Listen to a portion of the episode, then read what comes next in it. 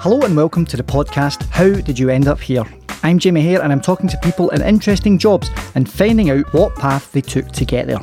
This week is part two of my chat with musician and senior lecturer Davie Scott. Here he discusses collaborating with other songwriters through to his work with up and coming musicians. You obviously you spoke about perhaps the importance of having a band around you when it comes to the sort of unglamorous side of things, having to deal with it. But in terms of writing songs and that sort of thing, do, do you do you like the collaboration side of it, or do you prefer to write the song and go, and then maybe people will add in little bits, or, or how how do you? I, I like both, uh, and and I think sometimes you, you, what I like is the going between the 2 mm-hmm. You know, uh, and and for years I did, didn't do any co-writing at all, uh, and then I was I, I, I produced an album for uh, Ricky Ross called "This Is the Life." Or I produced the album with Ricky Ross as a solo record, and it's something I'm, as a record I feel really proud of, and I think he does too. And we just through the process of it, I ended up sitting down and and making a bit of a writing contribution to two or three songs. Mm-hmm. It wasn't planned, but it happened. And actually, I thought actually I actually quite quite good in a collaborative process. Not long after that, I was asked to go and be one of the writers in the Burn Song House, which was a kind of collaborative songhouse in, in Dumfries, I don't know what, 10, 15, 12 years ago, something like that.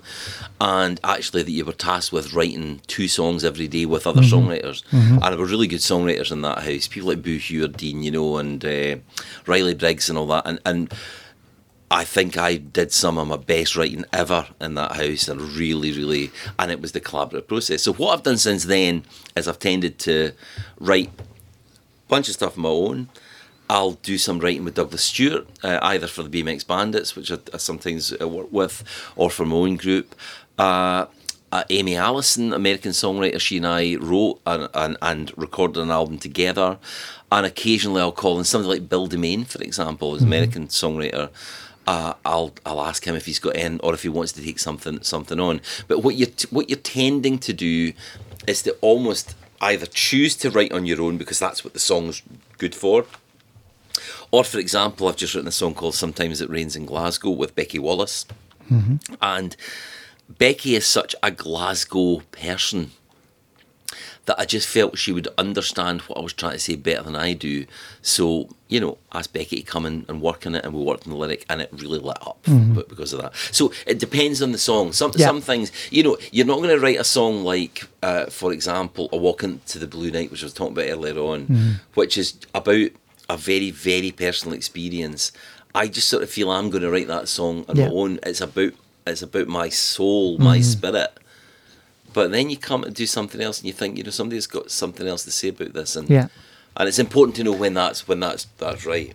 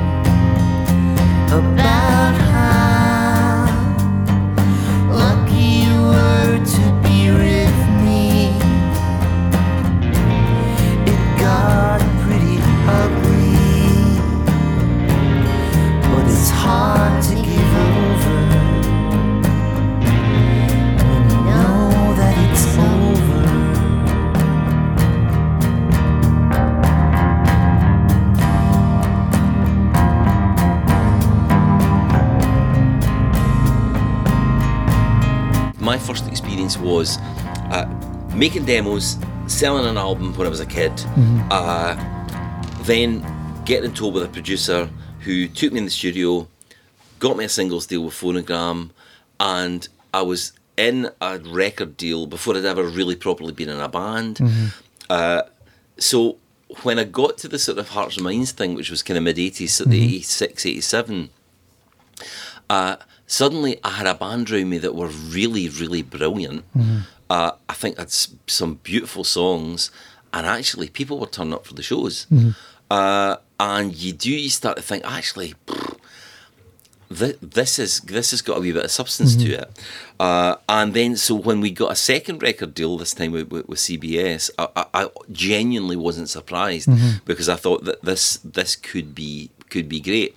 Actually, again, didn't work out that way, but I still hold those uh, those moments as being a really that was a real formative thing, and and the songs, as I say, I, I probably unlocked something with those songs uh, that remains with, with, with me to this day. And the next step along was the Pearl Fishers. Then is that wh- Yeah, what, well, what point we- did that we- enter in your head? And CBS signed Hearts and Minds. We, again, we did uh, one single, we did tours and, and stuff like that. Really went well. We we really struggled to, to, to make the, the album sound the way that it, it should sound. So a bit like uh, Spinal Tap's uh, drummers, uh, we, we we were dropped a, a- again, and that you can imagine was was was a moment where you have to think. Uh, Am I going to get arrested again? You know, uh, but I carried on uh, and eventually, I mean, the, the the band kept on as a real draw, and, and, and, and people who remember Glasgow music in, in the eighties, I'm, I'm I'm sure would would remember uh, Hearts and Minds. I, I I hope they would remember Hearts and Minds anyway. But there was a point where somebody said, "Oh, there's an American band called Hearts and Minds," you know that, and and and I thought, "Oh God, let's not flat flog this," you know, and and we had. Uh, obviously we'd had a record deal and lost it, and you and you kind of tend to think, you know, maybe we just need to freshen the name or whatever. So that's when the Pearl Fishers came into being, 1991, and uh, we we the first thing we did, the first thing I did, I should say, was to put together some uh, money from my publisher. Uh, and then uh, Jim Gash and I, who, who who's still in, in the band now, uh, went to the Prince's Trust and got them to match fund, and we put out three uh, independent singles. Uh, one was called the Sacred EP singles. It, it was a, a, a 12 inch vinyl EP, uh, followed by another 12 inch vinyl EP called uh, Hurt. Uh, and then a little special edition seven track acoustic cassette called Wooden Wire, and that was the that was the thing that that really because one of the things Jamie is that is that you can have a, kind of local following and all, all the, the rest of it. You need a record. You know, even the, even these days, you need a record, and and it's partly for the credibility of the thing because people say, "Oh, that, that's a band that I've got a single out." Yeah. So that immediately means that you're not a band who are unsigned or whatever. Yeah. And and you go you go uh, you, you then have the opportunity for people to buy it, and and those those singles did really well. Uh, and and people sort of noticed the bands and started getting a bit of radio play, particularly up here in Scotland. And, and but early days, uh, radio producers like uh, Stuart Cruikshank and, and people like that started to take notice. Billy Sloan, particularly, uh, Mark Goodier over at Radio Clyde before he went to Radio One. Uh, suddenly started to take note. Uh, Radio One also started playing it, and so we did things like a Mark Goodier session when he went down there. Uh, and actually, you begin to think there there is a, a, a head of steam here.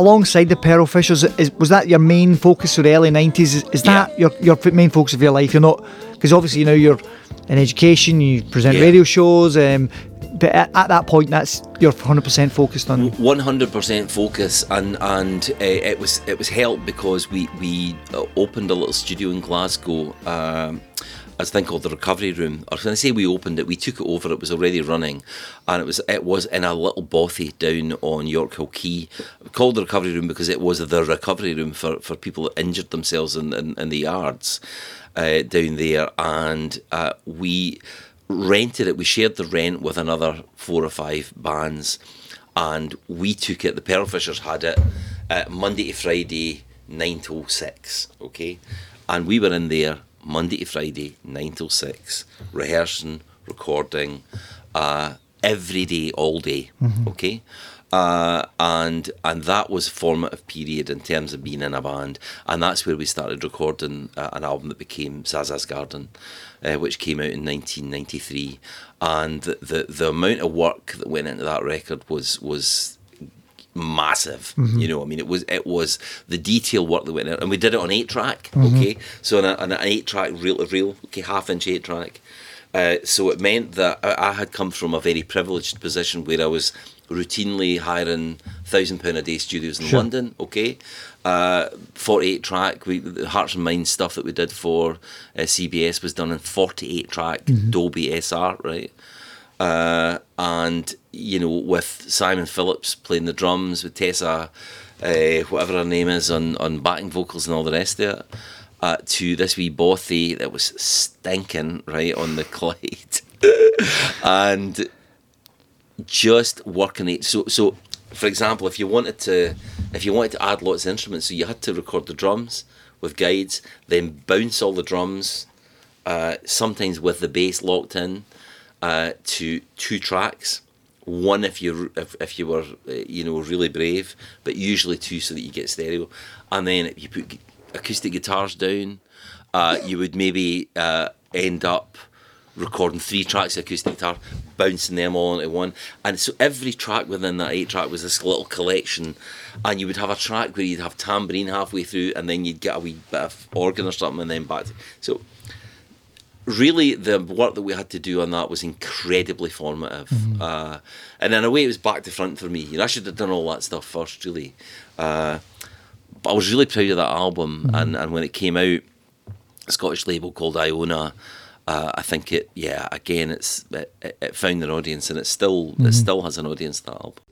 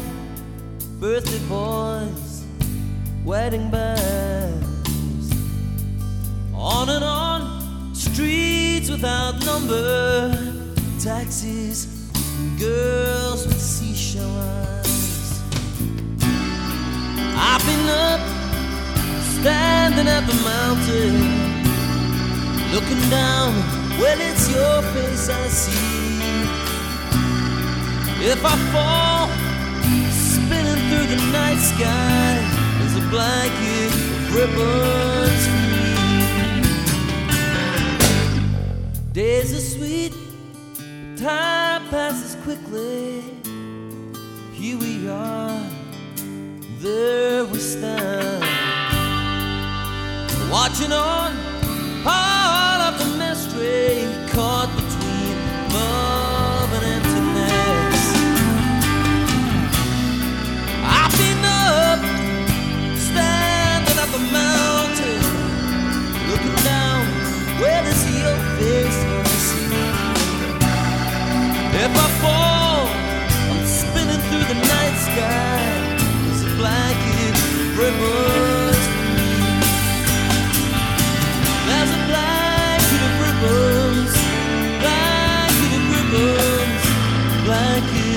a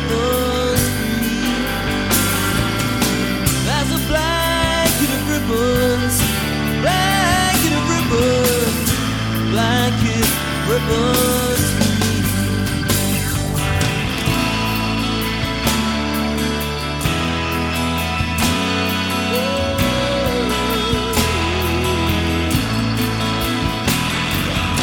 You often hear of it. How do you follow that up? Like you Yeah. put so much into that. What What's the next step? I, I imagine you're on tour with to support that album. Yeah. But and how quickly do you? How quickly, as, as well as how hard is it to follow up? How quickly do you turn your attentions to what's next? Or Does it just come naturally and natural energy, or A funny thing happened. I think we thought, uh, with some justification, that that we were going to head right back into the major label world there, and I think it was actually quite likely that we would. There's a guy called Andrew Lenny, uh, who's a, a, a an old PR, a PR. He was wasn't an old PR guy. PR guy. He had been a PR guy at Phonogram. Not when I was there, I don't think, but. Uh, he was by that time uh, a, an independent radio plugger, and he plugged our second single that came from Zaza's Garden, and uh, managed the band for a while. And he really punted us to, to record labels, and there were a number of record labels that showed a bit of uh, interest. And I, I thought at the time, we're probably going to get a major deal here. Uh, but I think probably my history of having had and lost two major labels probably played against us a wee bit. So there was a bit of time lost, I think, between that 93 album and then what, what came next. But we very, very quickly got back on the saddle. I actually changed the band uh, because I just felt there was a kind of a peak that had been reached uh, at Zaza's Garden, the way that that band played, and I can hear it today. You know, when I put that album on now, I can think, my God, that's that band is playing so well together. It's such a beautiful sound, and it's so detailed and all that. But it was kind of that was it. That was done. And if you listen to my first record, Zaza's Garden, and then the second one, Strange Underworld of the Tall Poppies, uh, it's like two different bands. Uh, and I wanted to to move to a much more kind of pop direction, by which I mean kind of 60s and, and, and 70s kind of pop. And what was at that time very contemporary, you know, 12 string guitar, jangly guitar, and all that. A lot of stuff that was happening in Scotland, like that Teenage Fanclub and all the rest of it. And I felt a real affinity to that, and I wanted to make a record that kind of sounded that way. does that does, does changing the band round? Does that reinvigorate your own? Uh, not just enthusiasm. Not to say you didn't have enthusiasm with the previous, but uh, but does it sort of make you think of things in a different way and challenge you a wee bit? And It does a bit, and also the other thing is that, that we didn't really have a constituted band when we made that album. Uh, a couple of guys uh, sort of shuffled off, and we ended up uh, in the studio. We went into to Donald Shaw's studio in in Glasgow. And we got a guy called Wilf Taylor to come play drums because Jim had gone off and to, to, to live in London for a while. Uh, Wilf came in, we played drums, uh, he played drums, and we did the backing tracks. Then Brian McAlpine and I, who were really the only two remaining members, went off to his folks' house in Stirling, who'd gone away for, for holiday for three weeks in the summer, and turned this kind of very genteel uh, urban house into a, a recording studio and battered down all these guitars and vocals and everything. Uh, I finished it off at East Kilbride Arts Centre because I was then uh, employed as a artist in residence there. And very, very quickly made this record that sounded like uh, a really kind of big uh, pop sort of uh, you know jangly sort of record of the time. So, so the, the the dynamic of that album was really Brian and I working together towards a sound, and it's a very unique sounding record. That when you listen to it now, all the vocals are mixed dry, uh, the drums are just the sound in the room, but the guitars are really layered and really sort of detailed. Uh, and the other thing is that for the first time, uh, I used live string players okay, and that's something that was a an ambition. It's something I would say to musicians. I think if if you have these kind of ambitions for your music, uh, seek them out, make make it happen, and actually use. So we got some string players from the academy, uh, paid them, uh, and and I r- learned how to write uh, string music. Okay, for and very very rudimentary, I have to say. Brought them in the studio in East Kilbride and recorded them, and it's just it's a beautiful thing. It's, it sounds great on the record, and that is really where the where the long term kind of sound of the Pearl Fishers was was was you know Zaza's Mm-hmm. Garden is, is I, I love it so much. I really it's like it's something I'm really proud of. But it's not it does, it sounds slightly different to some of the, the, Mm-hmm. the other records. And Tall Poppies was the one where it started to sound good. And it's one of the things you have to really. I think when you're making a record, you have to really think, what is the sound I'm trying to make here? What is it I'm trying to say sonically as well as in the in the songs? And we spent a lot of time getting that right in that record.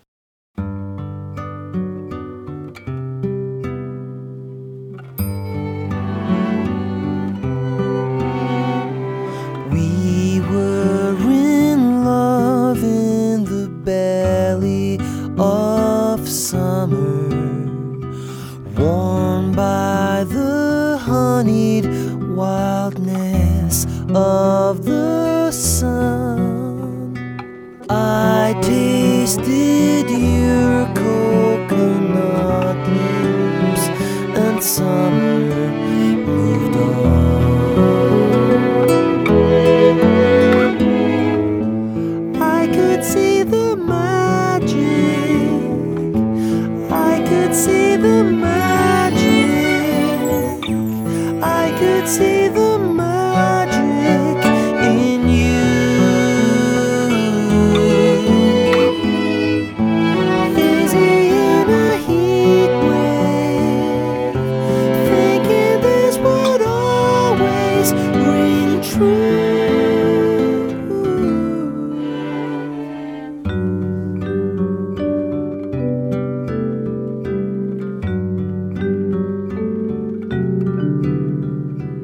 can I ask you, you obviously you mentioned you're an EK artist in residence, uh, Yeah. East Kilbride, sorry.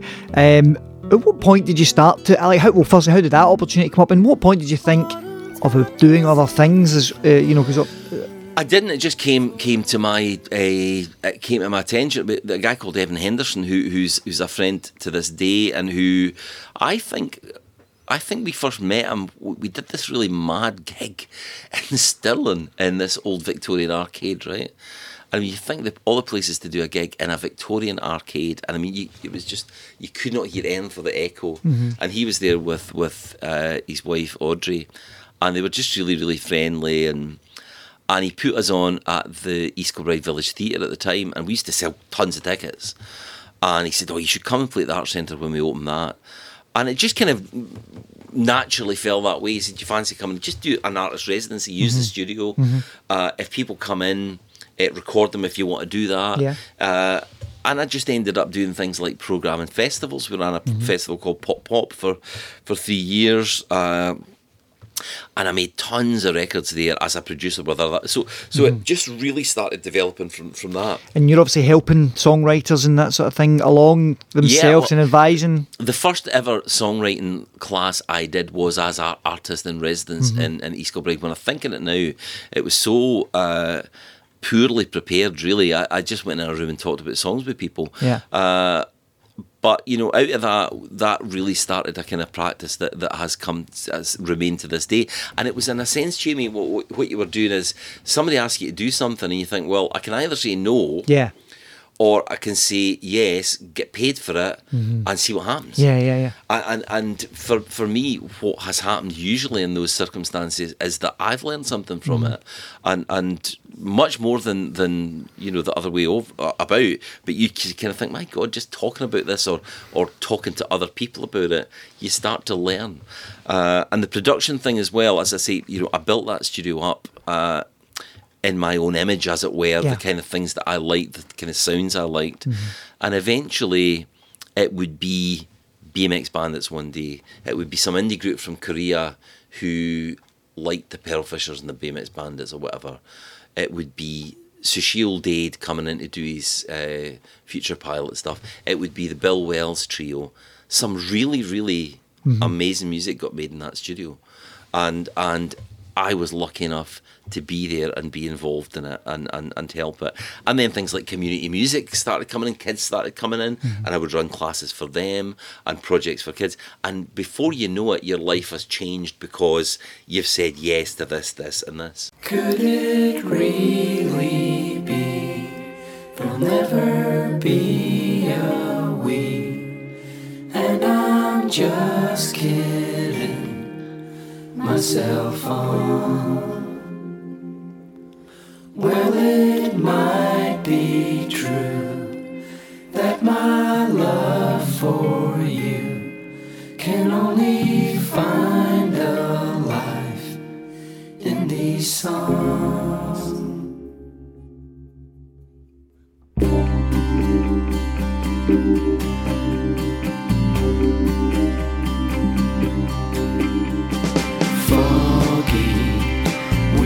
Friends, so don't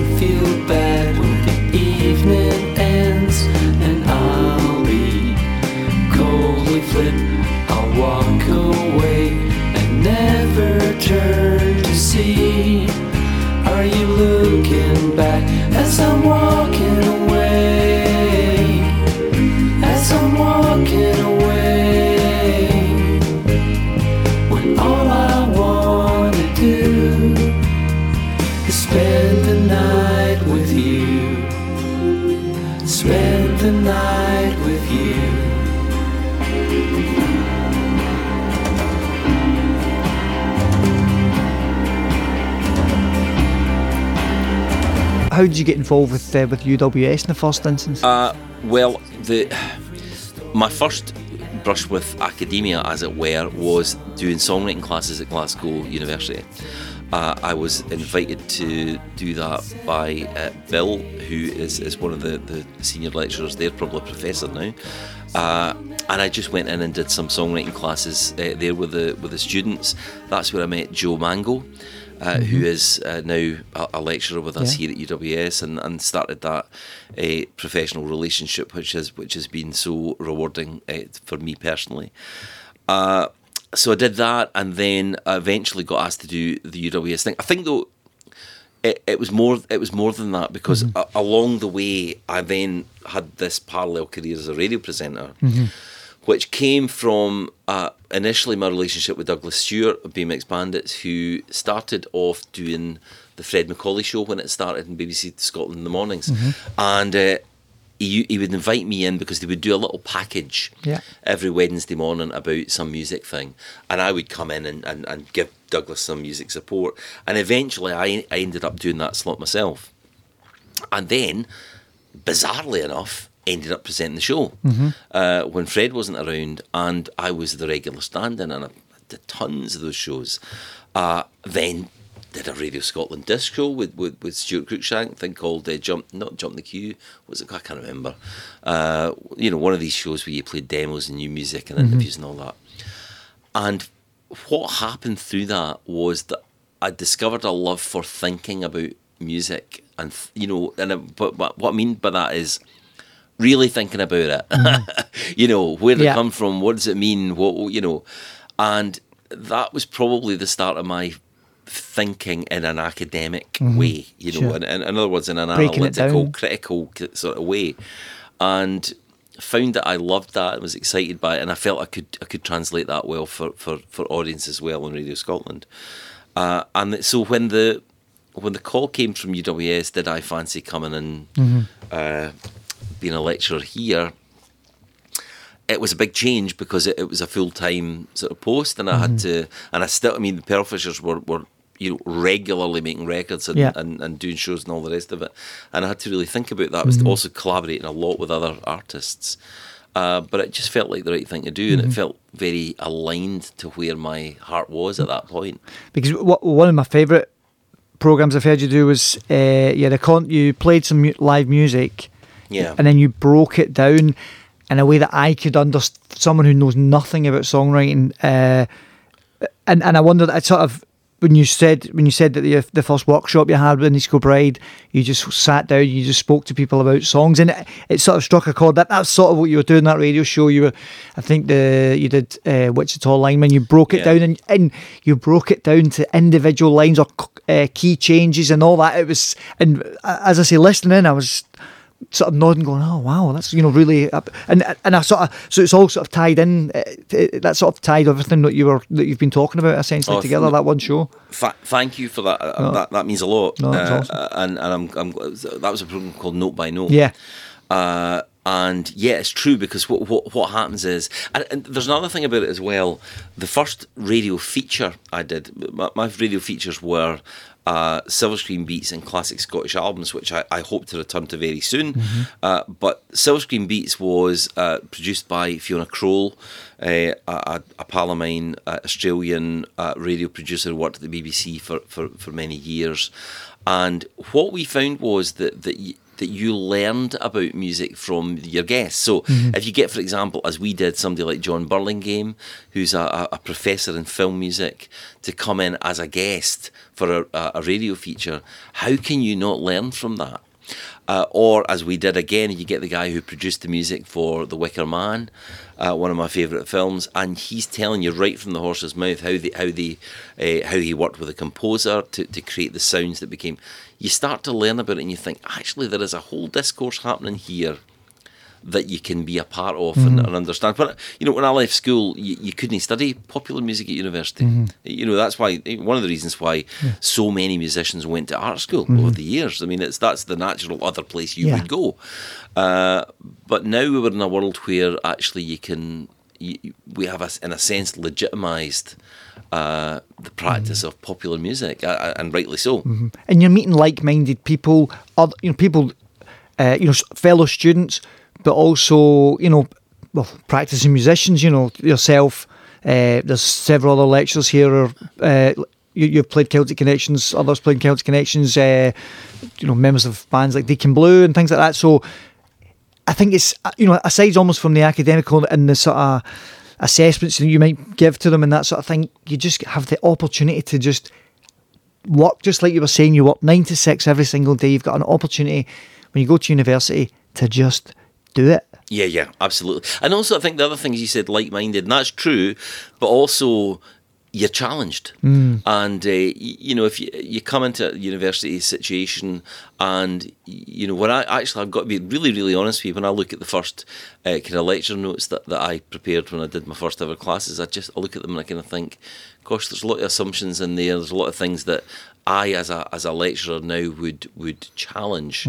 You know, things that things that I think, well, says who? Yeah, yeah, yeah, you know, sure. and that's one of the great things about uh, university. It, it makes you uh, engage with critique Mm-hmm. and to think about what you're doing, why you're doing it, how you're doing it, what the effect of it is, and all that kind of Mm-hmm. stuff. And it's actually it's so right for artists Mm-hmm. Yeah. and artists that work at really, really high levels. Yeah. You know, people who are rehearsing at Sadler's Wells. Yeah. Okay, people who are rehearsed in production rehearsals for a major, uh, you know, rock and roll tour or whatever. Mm-hmm. Rock and roll, how arcane, right?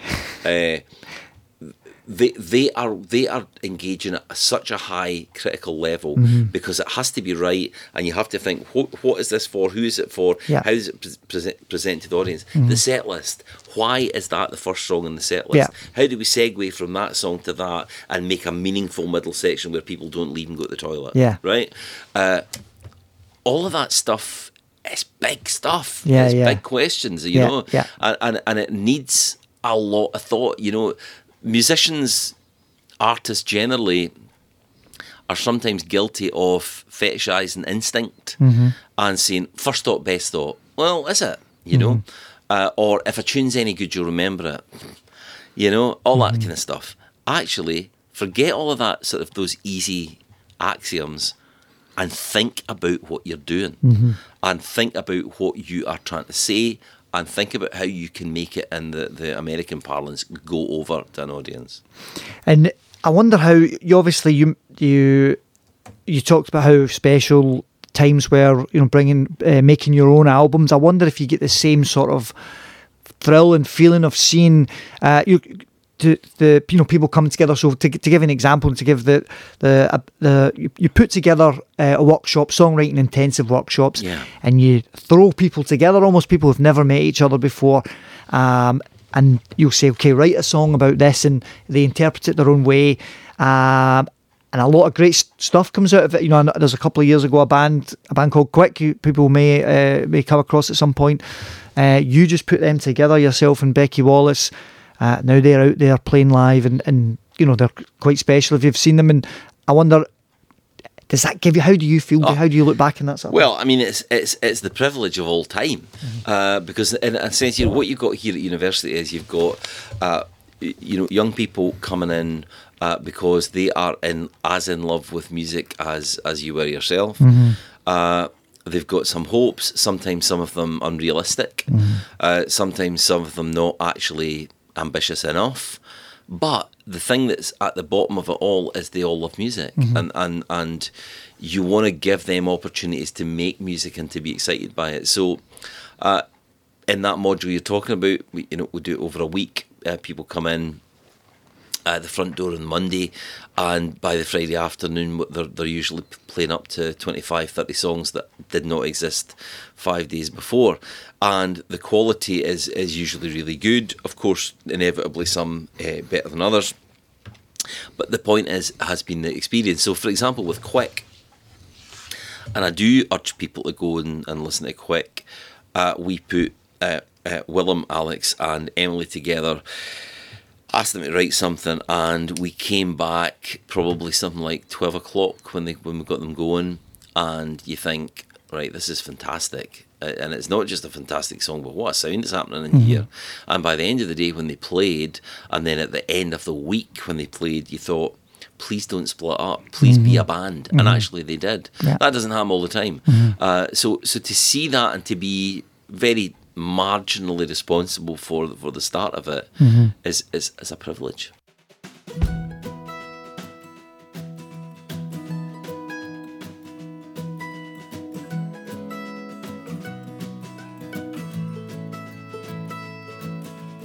Standing on in the winter sun. Wind knocked out my smoke filled lungs. The city air that we still share.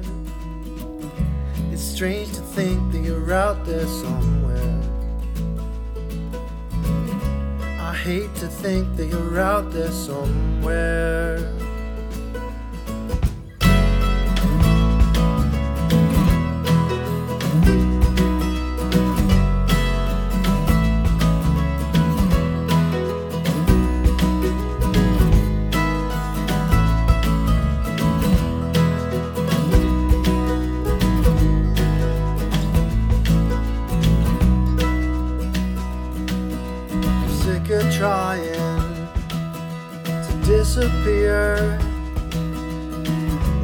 Sound of traffic passing by. And all this time, I couldn't see. There's a million people just like me. A million people just like you. Seven years was a long time to love you. Seven days feels longer still. Seven days since I last said I loved you. God, I hope I'm moving on.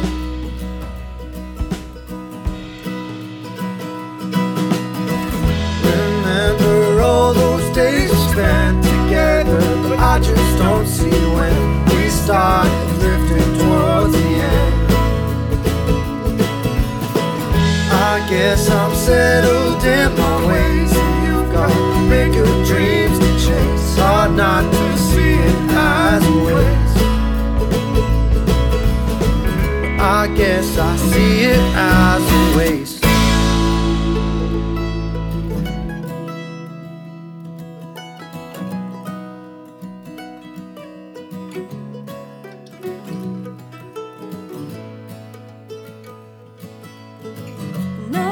To take some time out of town this past week to get away from the things that remind me of you.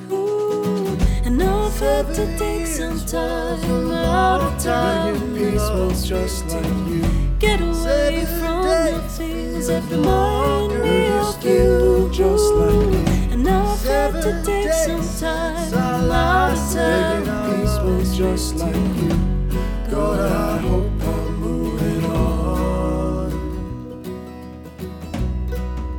You're a senior lecturer, um, and not everything you do at university is music related. You have to, you're maybe dealing with the academic side of things, and the which um, doesn't. I'm not, you know, to make no comment in your own case, it doesn't always come naturally to, to, to maybe to someone who's more interested in practicing and, and being an artist. I mean, how, how do you find that side of things? And where do you see yourself? You know, do you, do you have a do you have a career in mind, a career plan in mind, and that sort of thing? Uh, I, I, I do have a career uh, plan in mind, and it's I, I'll, I'll quote the guy, the, the keyboard player from uh, Spinal Tap. At the end, he says, "Have a good time all the time." Uh, I think you know. See if you see if you can't enjoy doing what I do at UWS. UWS is a fantastic institution to work for, right? Uh, like all institutions, it has its challenges. Uh, but ultimately, this institution has supported many people in education for the first time ever. Uh, supported people in realizing and expanding on their dreams. Uh, if you can't enjoy this, and if you can't accept that some of the stuff that you have to do is not quote rock and roll, uh, then just go do something else. I think the the most of the stuff that, that I do, even the the, the more uh, management type stuff that you, eve- you inevitably get get drawn into, the way to think about it is this: what what you're doing is supporting the structures that allow people to do great things. And and that sometimes is yourself, sometimes it's your colleagues, and sometimes it's students. But what you're doing uh, essentially is putting uh, structures in place to allow, and some of some of that, yeah, some of it is is is more administrative, some of it is quite uh, structured, and mechanistic. Uh, but you have to keep the end goal in mind, and uh, yeah, so I love it. And just to round us off, Davie, um, we, we they speak of in American. I heard the uh, Steve Van Zandt, Bruce Springsteen's guitarist, talk about the Big Bang for a lot of Americans. Uh, February 1964, when the Beatles were on the Ed Sullivan Show, Yeah. was I wonder if it was a moment for you, and I wonder if you know if you. I don't want to use the phrase if you can only listen to one album, what would it be? But can you just talk about your earliest influences and who you still listen your, your mu- music's who you return to and return to and return it's, to? it's songwriters for me. So so uh, when we when we talk about the the eighties, for example, when I, when I was first making music, the people that I looked to that I thought right, that is the standard of artistry that I aspired to, who were contemporary, were without a doubt uh, Green Gartside of Scritti Politti, uh, who has only made brilliant records. Okay, not made very many of them, but they're all brilliant. And he's a true artist and, and a, a true stylist as well. Uh, Paddy McAloon of Prefab Sprout, a writer as good as McCartney and the rest of them. Uh, Prince. In the eighties, there was he was really was the only game in town for, for musicians looking at what, what was happening. Prince was doing the thing that everybody else was going to be doing three years down the line. Okay, uh, then other maybe slightly less broadly well known writer Michael Head from the Pale Fountains and Shack. Uh, British songwriters that that were able to uh, really synthesize something about British experience, but did so in a real kind of uh, special way. Yeah, I mean the Beatles and the Beach Boys for me, you know, massive. It's just tip of the iceberg. I, I, love loads of music. Pet Sounds. Uh, I got a book when I was about maybe sixteen, and it's one. Of, it was one of the first ever. Uh, quite academic books about rock and roll. Think called The Rock Primer by John Tobler. He, he edited it uh, or sorry, John Collis, I think who it was. Uh, forgive me if I've got that wrong, but it was a, a series of edited collections, and they put it together. Right, so California Sun, and they got somebody to write, you know. Five or six short essays on the important California albums, uh, Dylan and Beyond, and you know, six or seven albums there, and just you know, like page each for the albums, and quite analytical, quite critical, and you see a lot of names in there that later on became quite well known as academic uh, writers. And in there, Pet Sounds was listed as you know the essential California album, but but an album that had uh, sort of emotional depth and, and, and musical sophistication, and I, I bought it based on that book. Just bought Pet Sounds. I loved the Beach Boys. My dad had the best of it, or whatever, and the music always really touched me. So I bought Pet Sounds, and it, it did change my life. I mean, it did change my life. Uh, in terms of when you listen to that music and you think, well, for a start, you really relate to the lyric of it when you're that age, and that sense of being away from home and uh, trying to get back home and trying to understand yourself and all that kind of stuff. Uh, and it gets back to that kind of thing about what music's for. We started at the top of this thing talking about how you understand the world, and that was an artist, Brian Wilson, uh, and his collaborators Tony Asher and, and others, uh, creating this almost cinematic uh, take on, on, on, on life and done with such beautiful musical delicacy, chordal sophistication, uh, and yeah, honesty in, in the vocal performances. David, thank you very much for your time and Thank we'll you. wish you all the best as you r- search into the cosmos to bring us some more, some more of your great songs. Thank you.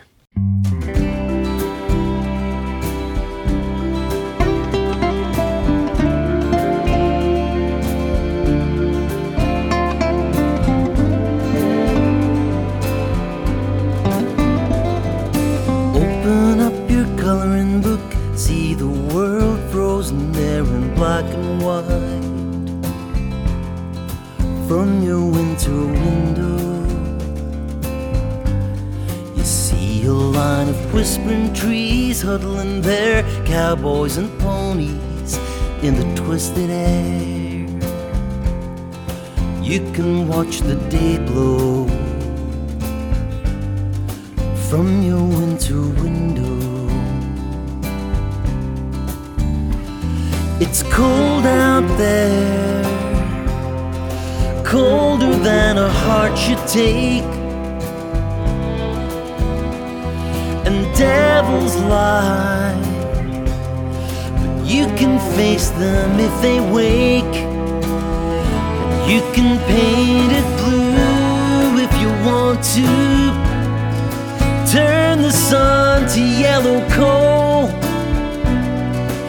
from your winter window. You can make the grass grow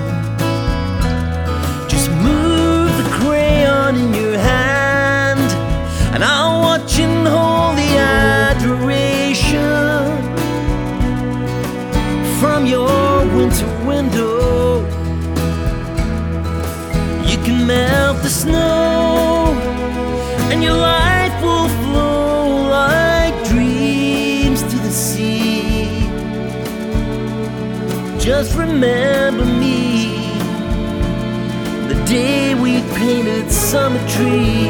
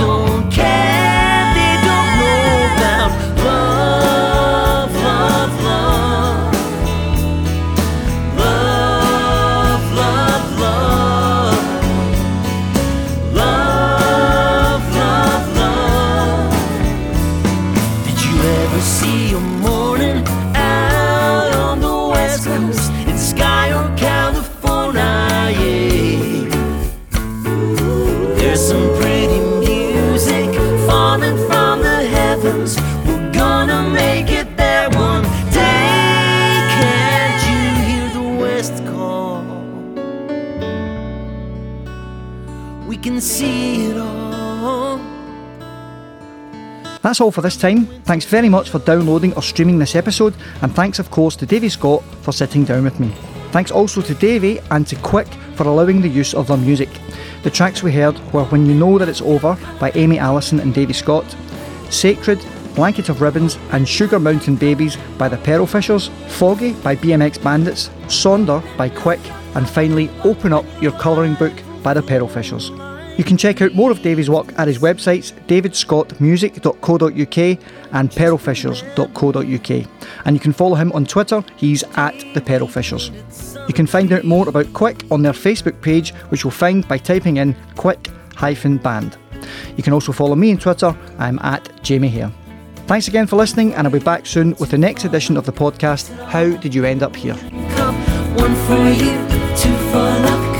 it all up in a wooden cup. One for you, two for luck. Mix it all up in a wooden cup. One for you, two for luck. Mix it all up in a wooden cup. One for you, two for luck. Mix it all up in a wooden cup. One for you, two for luck. Mix it all up in a wooden cup. One for you, two for luck. Mix it all up in a wooden cup. Mix it all up in a wooden cup. One for you, two for luck. Mix it all up in a wooden cup.